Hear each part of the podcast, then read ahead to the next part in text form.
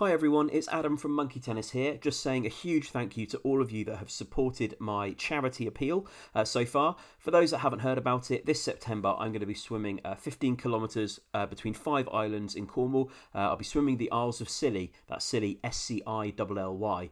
Um, I'm doing it because I want to, but also to raise money for Calm, the campaign against living miserably. It's a well-known statistic that 125 people in the UK die by suicide every week, and Calm run a free and confidential helpline for people to speak through their problems and ultimately to help prevent suicides. Um, I'm looking to raise enough money to train two new phone workers um, to man those lines, um, and I'll be doing it by swimming the Isles of Scilly in Cornwall. Um, if you're looking to support me, it would be greatly appreciated. Um, you can donate at justgiving.com. Um, just go there and search for Adam Swim Scilly. That's Adam Swim Scilly, S C I L L Y. All donations greatly appreciated. Thank you for helping me to support Calm. And now on with monkey tennis.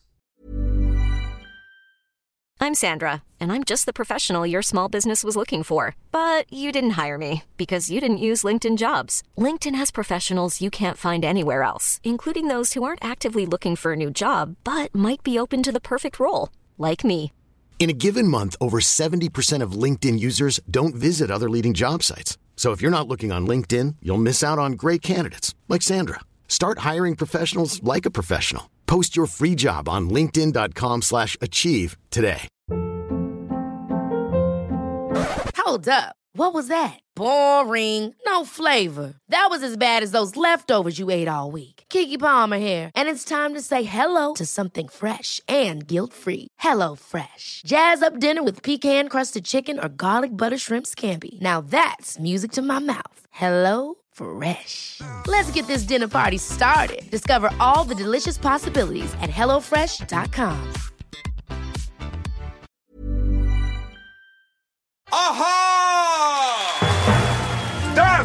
Back of the net.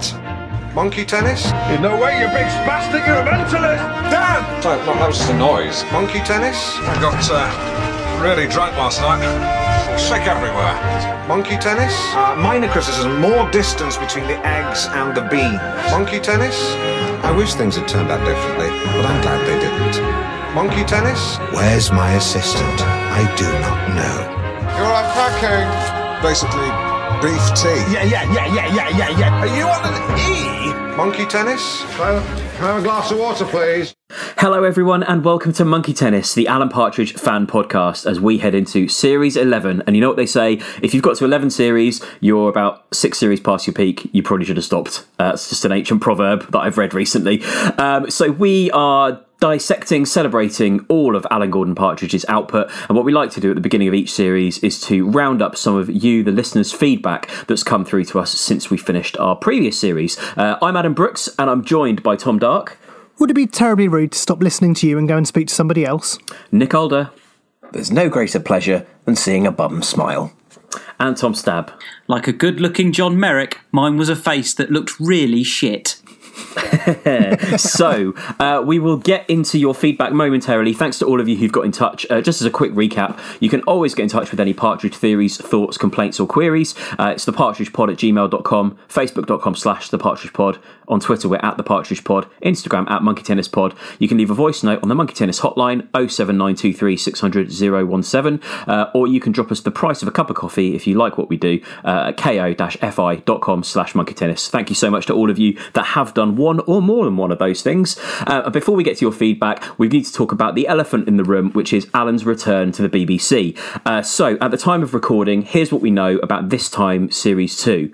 Uh, we know that filming wrapped in late December 2020, uh, and we know that on the 14th of April, they announced the new series of This Time with Alan Partridge begins on Friday the 30th of April at 9.30pm on BBC One, a new premium weekend slot for the second series. There's also a trailer. Uh, I presume we've all seen it. Anybody want to uh, throw down on uh, what they thought about the trailer and crucially what it revealed about returning characters, etc.? Do, do you want us to run the trailer first for those that haven't heard it? Let's have a listen.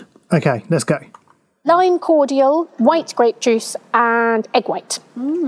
Like poached egg. Oh, no, no, it's raw. God's sake, Rosie. What? You can't eat raw egg. Please, please, cook your eggs. Be safe. Be egg safe. This time with Alan Partridge on BBC One and iPlayer. Okay, be, be egg safe.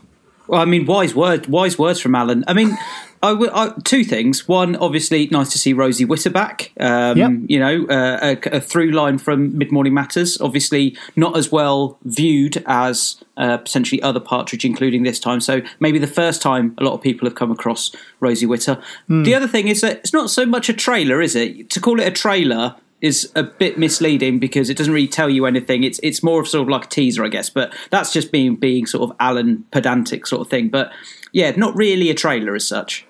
Yeah, I, I kind of agree with you there, Tom. It there's not really much to build excitement. That is literally here's 20 seconds of an episode that you're going to see. Um, I mean, yeah, it's great to see Rosie back, but apart from that, I'm like, well, what else is there in store? I, I mean, I'm excited, but I'd like to be more excited. Yeah, it doesn't tell us much, and doesn't it feel a little bit like? I mean, as Tom said, it's not a trailer; it's just a clip that's been uh, cadged from an episode. It feels a bit like it's been rushed out, perhaps made in a hurry. I thought, rather than them kind of you know putting together bits and pieces of various episodes, or you know, kind of doing something a bit more involved. I, I guess that would be true to form with what we know with how uh, everything in the APU works. It's always down to the wire. But then I, I was thinking about this as well. I guess it's interesting if you compare the launch of Series 2 versus the launch of Series 1. Of course, the launch of Series 1 felt genuinely massive and exciting. You had loads of press stories about it. Uh, I think, like you know, a couple of months before they'd had the 25 years of Alan like documentary. Um, you had that kind of that fake pan BBC email that Alan sent round uh, to invite to the uh, to the screenings. You had all the and uh, like like radio trailers and everything. You had all these exciting bits about Series One because obviously that was Alan being back on the BBC, being on BBC One for the first time in like 20 plus years. Whereas I guess this is a bit more like, yeah, remember that? We're just doing that again. So I, Yeah. I guess it equally just makes sense that there is a bit. Once you've done those tricks once, you can't really do them for a series two. To Adam's point that this feels a little bit rushed out. Am I right in thinking that this announcement went out on the BBC Press Twitter page and then that clip went live later in the day? So I wonder, or maybe even the next day. I can't quite remember, but I don't think they I went think it was the a couple same of days after. Yeah, Yeah. I don't think it was the same time. So I wonder if you know, obviously the announcement was made, and then we're like, oh, we better get something out. I don't know. but also the other thing is that nine thirty on a Friday. Friday's an interesting that that's Hmm. traditionally. I always seem to remember the new episodes of Friends and maybe even Frasier as well on Channel Four used to go out Yep. uh, on a Friday night. Obviously, times have changed since then, and people's consumption habits of media and TV have uh, uh, have changed since then. So I'm wondering what the thinking is behind that, or whether that's literally that's kind of the only schedule free slot that we've got. I don't know what the thinking is behind that because again, 9:30 people are out, people are in pubs, especially obviously coming out of lockdown. Is it a risky time to put it out, or do No, they not I- care because you've got catch up and iPlayer, etc., etc.? Well, I, I think there's two things to that. I, I think this is as much to your point about people being out in beer gardens and rambling, etc. Yeah. Um, no, I think 9:30 on a Friday. That is very much that is prime time scheduling. Like they, Okay. they will be very pleased about this. Um, I think it's more like yeah, fine. People of our age, age group might be like, well, we're just going to be in a pub at 9:30 on a Friday. But I'm pretty sure the the core audience for BBC One is significantly older than we are. Um, so you know they're not necessarily out. But I just think in, in terms of scheduling, that is definitely seen as a, a, a prime spot.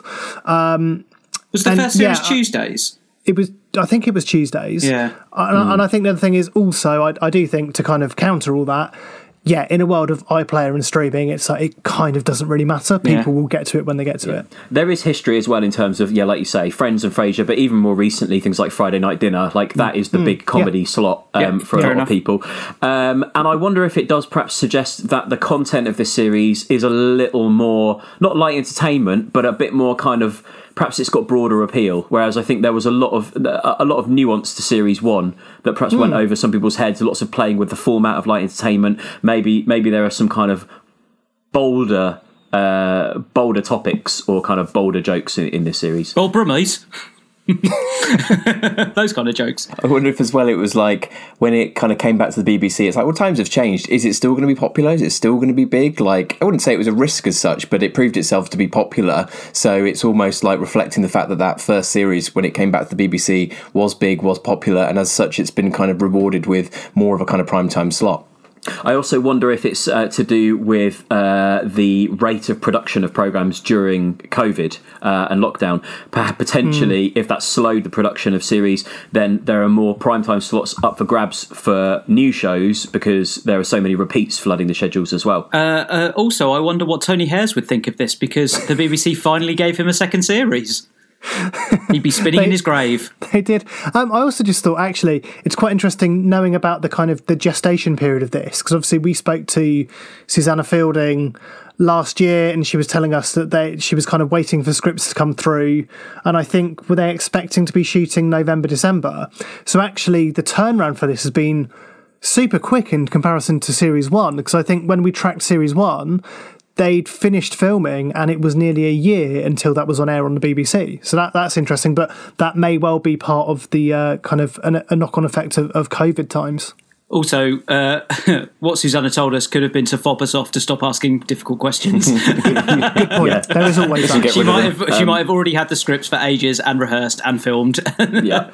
So um, actually, Tom, now you say that, I think that is actually quite possible because it's a shockingly quick turnaround. Otherwise, we've uh, blown this wide open.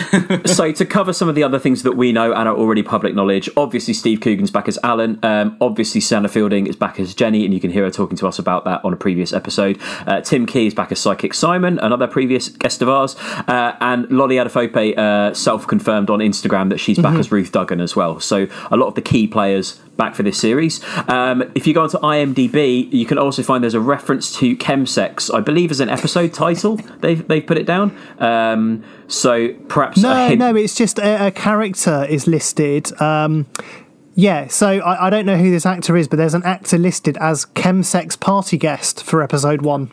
Ah, so that is on IMDb, yeah a tantalising clue. Um, so it's traditional for us before we've uh, gone on and seen the thing to uh, predict something that we think will happen in the first episode. Um, so we're just going to go around and uh, make that prediction, and then we'll obviously be back once the episode's aired on BBC One uh, to find out who was right. Um, I'm happy to go first. I actually had two here. One was that a dog will be seen either in VT or live on set. Uh, and the second was that the origins of the tooth lapel pin that we saw Alan wear in Series 1 will finally be revealed. Uh, I'm happy to go next. Um, my prediction is that for some reason, something will happen where Alan and Jenny unite. They they come together to sort of whether there's a difficult guest or something goes wrong. There's a moment where they unite. There's a core sort of purpose and a core reason for them to join together in order to combat some sort of situation. So I think they will become maybe not throughout the uh, duration of the series, but in the episode they will come together in a, a for a common goal. So I'm going to predict. Uh, I'm going to kind of flip this. So not something we'll see per se. I think they're going to not refer to COVID in any way. So essentially, something we're not going to see or hear. Um, I mean, I'm kind of using my detective skills based on the one press shot we've seen. They're very close together, so I just feel yeah. like there's no way that uh, it's going to be like kind of. Uh, filmed in a fictionalized COVID context. Now, but also, that, I would, is that an episode prediction or is that a series? Predi- well, that is a, that is a series wide prediction, right, okay. I guess. But um, there's no um, COVID in the APU. It yeah, I, it's not I permeated just, I, the the perimeter of the APU. Yeah, because I just feel like as well, if you want to make wanky term, but like if you want to make like evergreen content, like particularly of yep. a sitcom and, and, in theory there's no reason why people can't be watching this in 20 30 years the same way as they would i'm alan partridge you might not want to ground it in the world of coronavirus because in a few years' time, people probably don't want to be reminded of this. Yep, it's point. also kind of very it's the it's the obvious thing as well, isn't it? And we've seen time and time again that they kind of you know the Gibbons don't do the obvious thing, and I don't know, it doesn't feel particularly exciting to have COVID in any way part of the story. I also don't think it kind of in, endears people to hearing any more about it uh, after such a long time. You're kind of looking for forward to something other than than COVID. Um, I'm happy to go next, and I remain committed to the idea that we will see or hear uh, more from Denise and or Fernando as as part of this. Now, I'm not expecting them to be, you know, a fully formed character that comes in in any way, but I, am I'm I'm hopeful that there will be something more um, from one or two of those characters in this series. Super. So, uh, yes, we'll find out whose uh, predictor partridges come true once the series airs on the 30th of April. Um, I believe that's almost everything that we know as of right now about the new series. Um, but if you're listening to this and you want to make some predictor partridges of your own, or you've got some intel that you'd like to share about how you think this series is going to develop, then uh, please do get in touch. Um, but for now, let's head over to Tom Dark, who's going to kick us off with some of your feedback.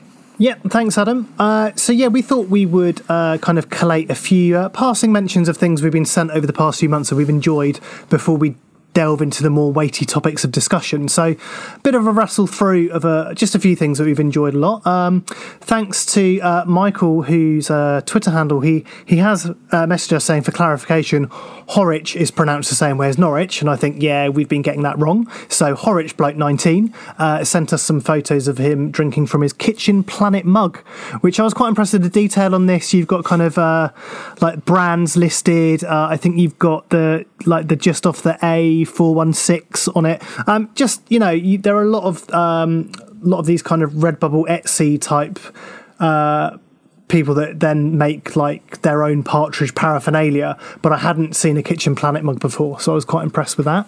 Uh, Matt Horn on Twitter sent. I love this. He sent us a photo of a giant foot impaled on a spike in Guadalajara in Mexico, and it it's really very, it really reminds me of the uh, the tattoo of the foot on the Yes, spike yeah. that we've all seen. The Frank Carter Um, one. Yes, ex- exactly that. Um, so I think what we'll do, we should do a like we'll do a post on socials of a few of these things that we mentioned uh, that, that are visual. Um, Shelley Radin uh, on Twitter got in touch saying, "Okay, guys, today I found out that Macaulay Culkin genuinely wrote a people I don't like list in his autobiography. So that's obviously very similar to Alan's list of condemnations in Nomad." Um, Obviously, Alan wrote condemnations. There is no one I wish to acknowledge, although there are many I wish to condemn. So, um, I mean, Shelley hasn't given any more context about this, so I'd, I'd like to know more about that. I don't know if she's actually read the Macaulay Culkin autobiography or if it's just something she's been told. Um, so I think we definitely like more info. I'd be quite keen to to read that list. I presume the list is just the Rubber Bandits and then uh, and then his agent after Richie Rich up to present day. yeah, that sounds about right. Um, and t- two, two more uh, bits in this section. Uh, thanks to Laura Least Likely for bringing this Partridge style titled show to our attention, uh, which is Scran with My Nan on BBC Three.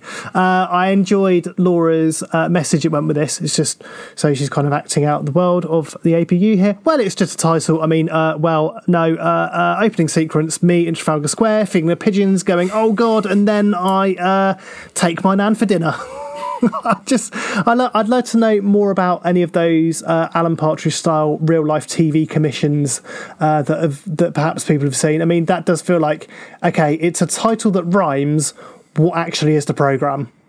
Yeah, it's it's one of those ones where they've started with the title. It feels like they've started with the title Yeah. and worked backwards. I know um, uh, Accidental Partridge on Twitter are very good at posting um, things that they find or that they're sent mm. Um, from the world of, of television of, of random and, and crazy seeming um, uh, TV shows. We've posted a couple of our own as well, including one that we posted in October last year, which was brilliant. Sky News tweeted, uh, uh, they said, at 9.45 a.m., Professor Green will be on Sky News discussing DNA dishes, a new culinary project which, help, which, helps, un- which helps people uncover their hidden heritage and discover new dishes based on the results. What? So that's, that's DNA dishes with Professor Green. Yes, correct. And then we've obviously put the picture of Alan with his dictaphone next to it. One, one more bit in this section um, is Wooter on WhatsApp, and I think a few other people have pointed this out to us over the last few months as well. Uh, there is an MEP called uh, Philippe Lambert, or possibly Philip Lambert. I'm not 100% sure. Let's go with the Um, first but- one. Yeah, yeah. Uh, but essentially the uh, same name as the Michelin star chef in Knowing Me, Knowing You, the TV version. Not to be confused with Michel Lambert, the F1 racing driver from Knowing Me, Knowing You radio, of course. But uh, yeah, just just a bit of fun. Same same name there. Always something to enjoy. Okay, and um, next up we have um, a couple of thank yous um, to to dish out. So we want to say a big thanks to Pluto Pants, Brett Sterling, Abby, John Leshen, Matt McClellan, Jared McCoy, Stradacab for your recent Ko-fis, and thanks in particular for these comments. Your podcast really is, whilst not five stars, certainly competitive. That was from Matt McClellan. And um, finally, I brought you a coffee each. Uh, I've not got one for Jed, as he hardly ever says anything, so I don't think it's fair that I should have to pay for that. if you want to share some of yours with him, that's up to you, but that is no concern of mine, and that was for Stradacab. I think that's completely fair, isn't it? You know, those behind the mic definitely not contributing to those on the mic. I not sharing my absolutely, coffee I with Jed. absolutely, yeah, I absolutely love that. But I would challenge Stradacab to try and listen to an episode of ours that Jed didn't edit first. You've been there for, you've been there for days.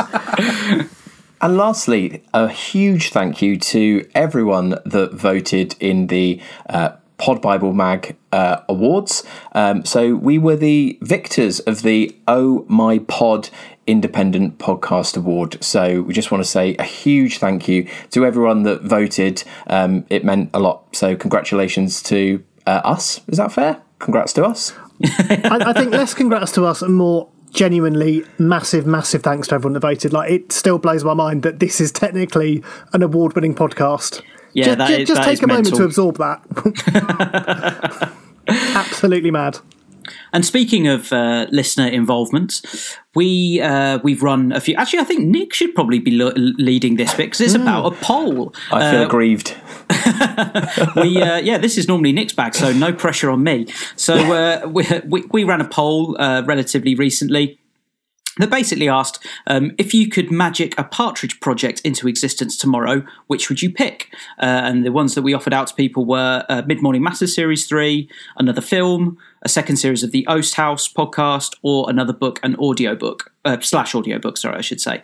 Um, we didn't include a second series of this time because obviously we know that that is coming. That was coming at the time when we put this poll out, uh, and also didn't include a third series of Alan Partridge. Um, of I'm Alan Partridge, sorry, because I think probably people would have just voted for that, and I think we, I think everyone can be kind of it's kind of obvious that that's never really going to happen. So um, the, the the overwhelming victor was uh, Mid Morning Matters Series Three. You know, as mentioned earlier, probably one of the lesser seen, lesser consumed series, but yet got fifty two percent of the vote. Um, I don't know how the rest of you guys feel about that. A third series of Mid Morning Matters, probably not likely to with that. happen given the con- given the conceit of where Alan is now and in the BBC on the gravy train, etc.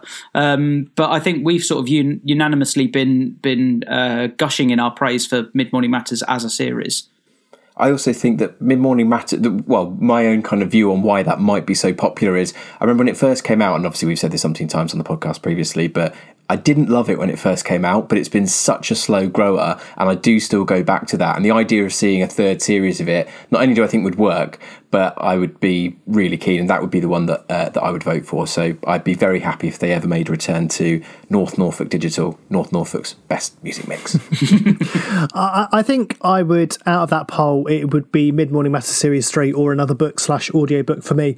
And I feel like another book slash audiobook is probably more viable of the two of those because Yeah. I think they could kind of do anything with that in essence. Whereas Mid Morning Matters, it feels very much like the Gibbons Coogan era blueprint is like it's two series of something, it works, and then you move on and you do something else. It, it does raise uh, something that I hadn't thought about in terms of the timeline as well, in that you sometimes get flashbacks in current Alan projects to previous Alan projects, but there's always been the idea that whatever you're watching now is what he's up to now as well. And so I guess they can't do a Mid Morning Matter Series 3 while he's reasonably, you know, supposedly on BBC One. But it does make you wonder. There is a lot of scope potentially. They could put something out now that purports to be, you know, an Alan Partridge project from the late '90s, for example, or something like that. Um, I doubt they ever would, but it's just interesting. It's an area that they've never really explored. Yep, and some of the uh, Twitter followers came back with what they'd like to see. So Liam Porter said, uh, I went for Mid Morning Matters, but ideally the long mooted travel log series would be the dream scenario. James Coughlin or Coughlin said, uh, Could Steve and the Gibbons realise bouncing back? Would read. And Ant Baker said, Swallow. Partridge not in it, but his fingerprints all over it would be ace. I'd also accept a TV adaptation of A Chill Wind or A Glowering Glass Blower This Way Comes, possibly as sponsored content for Range Rover. Partridge as Hannigan. My God, you're busty. all, all great ideas, and Yeah. uh, I appreciate Ant's uh, Ant's dedication to Partridge's projects over the years as well. Lots of his uh, the ones he'd most like to see are ones that have been sort of mentioned very fleetingly. So uh, yeah, nice digging, Ant. Um, On to uh, something that I'm not, I, I, certainly wasn't aware of. I don't know if anyone else was. That uh, Shelley Raiden got in touch to say, "Did you guys know Coogan was on the Krypton Factor?" Um, I wasn't a big watcher of the Krypton Factor back in the day, No, but I have, I have been and watched some of of Steve's contributions. Um, he basically did a series of two minute sketches, um, and the idea was that contestants would answer observation questions based on the scenes that he's acting in. Uh, they were written by Paul Abbott, who went on to write Cracker. Um, Mr. Lizard thirteen also tweeted to say, "When I decided to watch 1989 era Krypton Factor, I wasn't expecting to see Steve Coogan's television debut as Sylvester Stallone in the observation round. Uh, neither was I. Uh, fair to say, I don't think Stallone is an impression high for Steve." Um, these are quite good. I mean, there's no glimpse of Partridge in them, really, is there? It's more, it's more him as other characters. But, um, but yeah, quite a lot of fun to watch.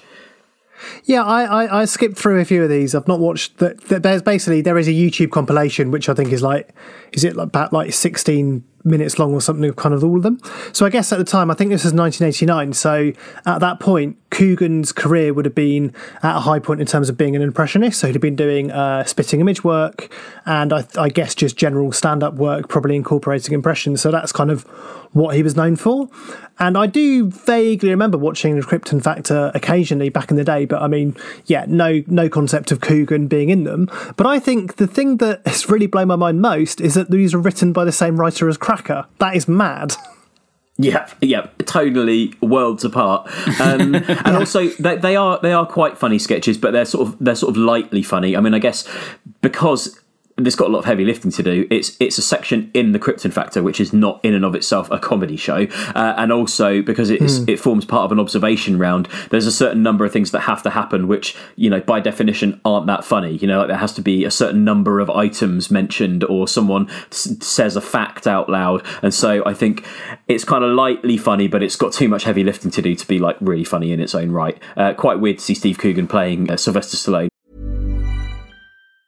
Hiring for your small business? If you're not looking for professionals on LinkedIn, you're looking in the wrong place. That's like looking for your car keys in a fish tank. LinkedIn helps you hire professionals you can't find anywhere else, even those who aren't actively searching for a new job but might be open to the perfect role. In a given month, over 70% of LinkedIn users don't even visit other leading job sites. So start looking in the right place. With LinkedIn, you can hire professionals like a professional. Post your free job on linkedin.com slash achieve today. Hold up. What was that? Boring. No flavor. That was as bad as those leftovers you ate all week. Keke Palmer here, and it's time to say hello to something fresh and guilt-free. Hello Fresh. Jazz up dinner with pecan-crusted chicken or garlic butter shrimp scampi. Now that's music to my mouth. Hello Fresh. Let's get this dinner party started. Discover all the delicious possibilities at hellofresh.com. Hey there, it's Michelle Norris. I'm host of a podcast called Your Mama's Kitchen. When I travel, I'm usually looking for a way to find a taste of home when I'm not at home. And one of the things I love to do when I am at home is entertain. And Airbnb allows me to do that. When I was in California recently, I rented a house that had a great kitchen. And when we were sitting around the table, we we're all thinking, we're in someone else's house. Someone could be in all of our homes as well. If you have a home, but you're not always at home, you have an Airbnb. Your home might be worth more than you think. Find out how much at airbnb.com/slash host.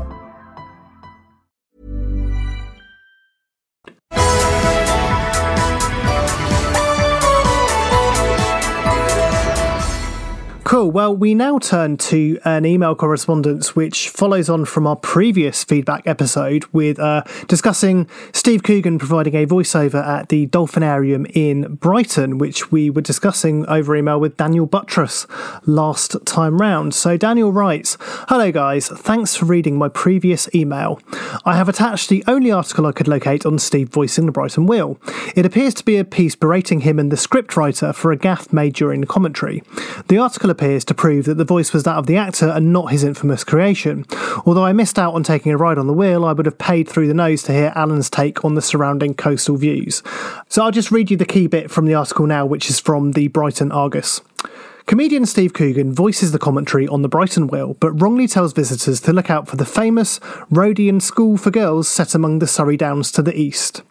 Angry residents are upset that the tourist attraction is giving visitors wrong information, as the prestigious boarding school inside the city boundaries is in the South Downs, clearly in Sussex, so that's Sussex, not Surrey.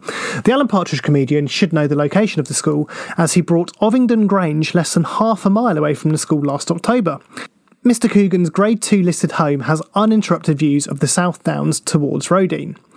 Brighton resident Ben Miller said, and by the way, I love this because I feel like this is one of those things where they've totally made up the quote just to fit the article. I thought it was supposed to be a celebration of Brighton, not inaccurate facts from neighbouring counties. The fact that Steve Coogan is well known for living here makes it worse. Now all the tourists that ride the wheel are going to be misinformed. I mean, who would care that much, right? No one gives Um, a shit, do they? Exactly. It's, it, that's a made up quote. Uh, it then continues Brighton Wheel General Manager Delfo De Silva said. Is that a made up name? What has happened is the scriptwriter put the commentary together and made a mistake. We heard it after it was done. We decided to leave it in there for a bit of fun to see if anybody would spot it. Bollocks. I think that's Slash we, slash bullshit. we got it delivered on a Friday afternoon, and we, we wanted to get down the pub and just couldn't be bothered to do anything with it. You, you didn't leave it in for a bit of fun. You just went, "Oh shit, it's too late to change it now." Surely that's what happens. Uh, anyway, that that that for us, that is a bit of fun. Oh, and all of those poor tourists going, yep, we're going to go on the Brighton Wheel, and then immediately afterwards, we're going to go to the famous Roedean School for Girls. Uh, In the- in the whole, Surrey The whole family are so Yeah. excited to go immediately and quickly using the correct directions provided by the By a voiceover in a cubicle on the Brighton Wheel. well, from one comical gaff to another. Uh, so we have had a tweet in from uh, Darren Evans. And he has pointed out um, a continuity error uh, from uh, I'm Alan Partridge, Series 1. Um, it's the episode where Alan um, is having a chat with Dave Clifton on Valentine's Day. Um, and it's been kind of, um, you probably have seen this as a meme. We've posted it every Valentine's Day, uh, basically, where Alan says to Dave, um, "Did you "Get any Valentine's cards this morning?" Alan says, "Actually, came down this morning, couldn't open my door." Dave says, "Lose your key," and yeah, you, you know the sketch. Anyway, the point being that uh, there is a piece of detail that Darren has called out, where basically the Valentine's cards on Dave's side of the radio studio keep changing place. Oh dear, oh dear, Mr. Concert or Mrs. Continuity Person on the set of I'm Alan Partridge Series 1. And from one calamitous error to another. This one, our own doing. Um, so Tom Nean got in touch and he said uh, he got in touch on Twitter and said, "Hate to do this to you chaps, but I think you confuse descriptions of You Bet and Cilla Black's The Moment of Truth." This was in uh, one of our last uh, feedback episodes. Um, We've got the. Uh, so he shared the, uh, the, the the the opening credits for Moment of Truth. Quite similar. I watched it earlier. Quite similar to the uh, to the intro credits of um, Knowing Me, Knowing You, the TV I thought show. exactly that.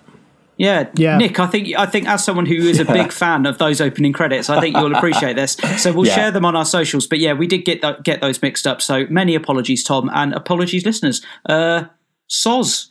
No, full sorry. I questioned. I've never seen Moments of Truth. I did watch You Bet. I mean, I don't think it really matters, but I don't think we got it wrong. Just Oh to make that well, clear. well. I, I- I I, agree. I, listen, I, I listened back to um, what we said in the episode, Nick, and it was actually it was your description when you were talking about people basically getting a week to go away and like practice something, then coming back, and that does match up with the description of Cilla's moment of truth instead I- of you bet. So I, I think, think you did get it wrong.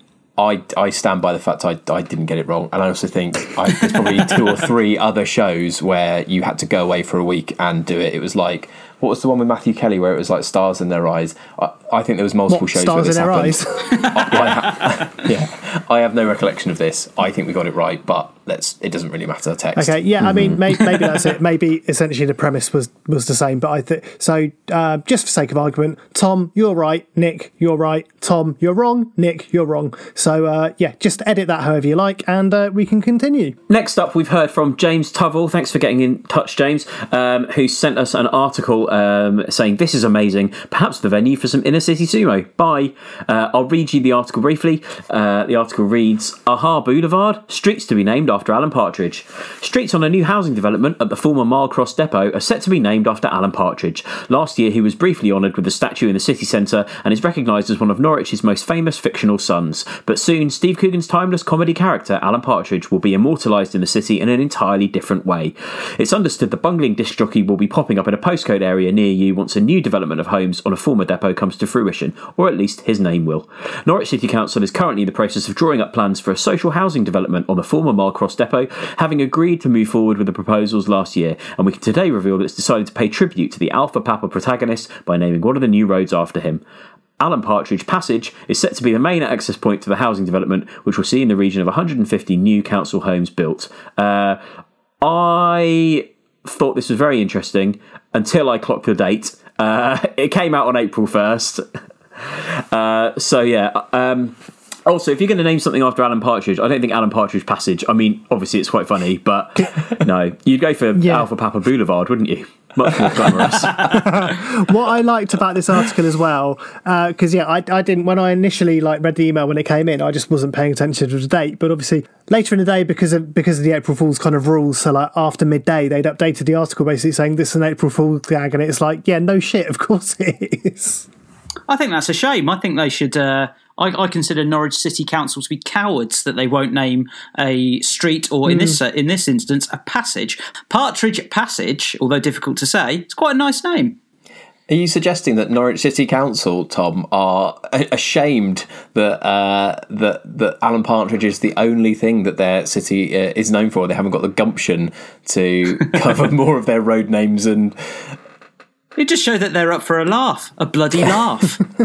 I feel like what would be most fitting is if they named some sort of industrial park after him, like on the outskirts of Norwich, some kind of uh, three office buildings and a kebab van uh, set up. Sounds like It's what some he kind of would've a- wanted. Apache Productions type setup. Or, you know, they, they could have a bit of fun with it and you could have like Benfield Avenue. I think, I, I don't know, if I was a town good. planner, if I was a town planner in Norwich, I would definitely be working on the more subtle ones like that. And I think you could Yeah. probably get away with quite a lot. I'm going to look up Benfield Avenue. If anyone listening to this works in uh, town planning in and around the Norfolk area, please do try and get a name or a tree or a park or something named after a very subtle Alan Partridge reference, and then let us know. We would love to have been the spark that lights that fire. There's a there's a couple. There's Benfield Valley in Brighton, and there's Benfield Road in Newcastle upon Tyne. It's got to be in Norwich or it doesn't count. I think that has Yeah, to be fair. the rule. Yeah. Fair. Okay, guys, I think it's time to turn our ear to uh, the radio airwaves now. We've had a couple of great messages in of, I guess, in essence, people spotting partridge references in the wild. Uh, these are quite a lot of fun. I don't know if you guys have had a chance to check these out in advance of recording. So the first message we have here is from Dave Curtins via WhatsApp. Dave writes, What do you think has gone on here? Has Mark Steel been pranked by a fop, or has he stole a gag, or is Roy real? So this is a clip from Mark Steel's in town on Radio 4. Uh, have a little listen to this and you will see what Dave is on about. There's an electrical shop here run by Roy, and the reason I know this is because when I asked on Twitter if anyone from Bungay would like to say anything about the town, somebody wrote, Roy from Bungay sold a cordless drill and power pack, and later received it as a Christmas present. Minus the power pack. That's, that's a lot of fun, isn't it? I'm very surprised that Mark Steel can't, you know, clock the partridge gag in the power pack bit Hmm. of that story. Roy from Bungay, I'd say you can probably forgive. That's pretty niche, but the power pack sort of joke is is one of the more well known ones. I'd have thought. I like to think that there is 5% of that audience that's laughing extra hard because they get it, and everyone else is just like, oh, what a funny story. I think the only, the only way that could have been any better is if Mark Steel laughed for 45 seconds and then cut to the news. that would have been genuinely brilliant broadcasting. Um, all right, and Nick, I think you've got another bit of a partridge radio in the wild for us. Absolutely. Uh, this comes in from Doug Waterson, and he said, um, perhaps many others have pointed this out to you. Uh, No, no, I think it was just you, Doug. uh, but to be fair, it is a good one. So he said there was a belter of a partridge drop on this week's episode of Radio 4's The Kitchen Cabinet. Host Jay Rayner asked a virtual audience, Who would you have for a meal and what would you have? John Driffield suggested a day out at Legoland with Sean Connery, followed by a lamb lunch at the centre of Windsor, completely confusing the host. It was an absolute groin wrecker. um, I mean, that that is brilliant, and I guess a bit like um, the previous example, you'd like to think there's a sort of um, a selection of that audience that are kind of enjoying uh, an extra level to kind of that. Uh, and I think we've got a clip of that to play, Tom.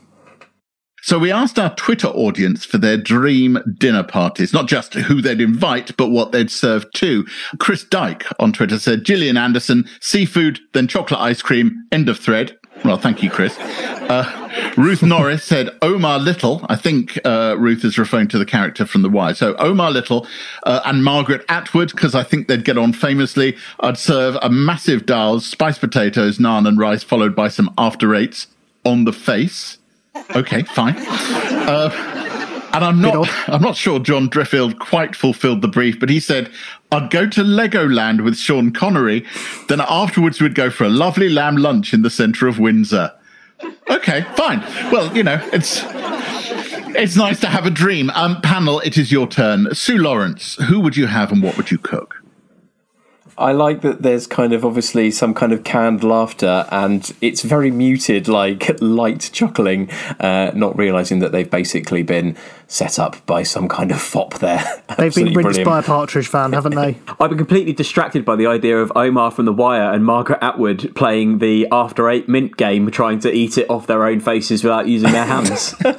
all, all of those answers were very partridge, weren't they? I think maybe just because Yeah. we're aware of the context of how we're presenting this audio clip, but all of those suggestions, when you have like a name, a thing, it in quite quick succession, it all just sounds very, very partridge because I think obviously we're used to it, but maybe it doesn't to other people. I don't know.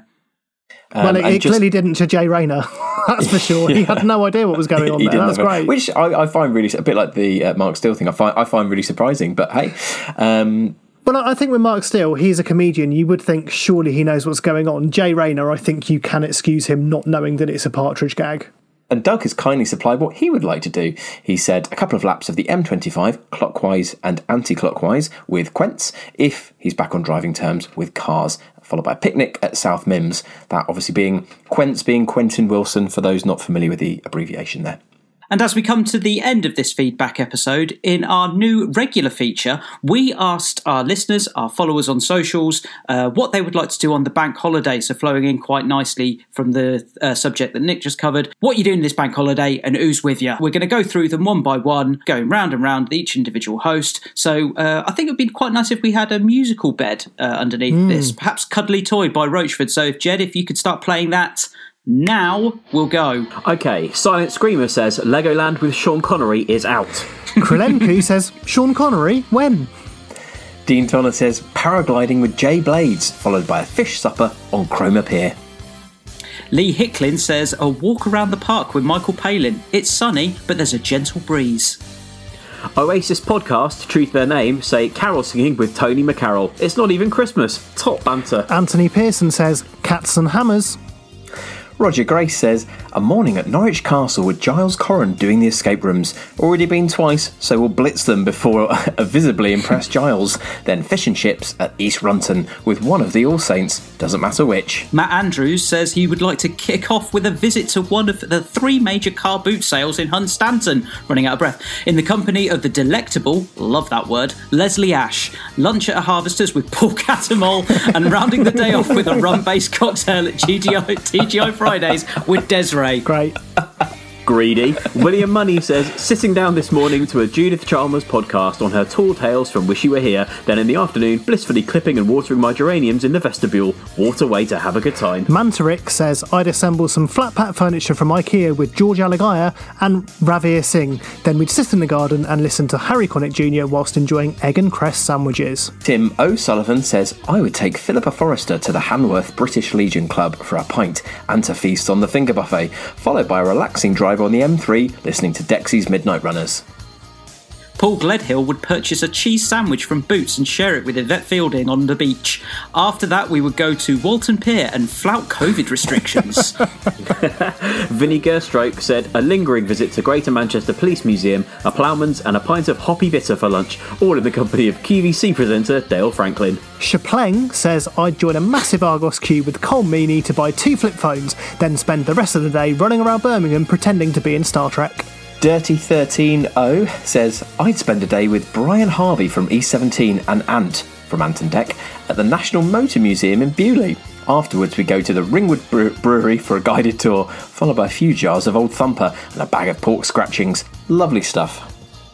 Davy Twittle says he'd like to visit Coalport China Museum with Nigel Havers, followed by a slap up Burger King at the Castle Farm interchange.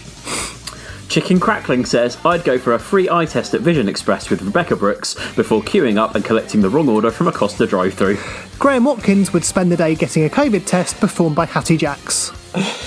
Stephen Pocket says, I'd ask Wolf from Gladiators to help me pick up some treated timber gravel boards from Wickes, then reward him with a sausage and bean melt from Greggs. He's welcome to a pastry if he wishes, but that is coming from his purse.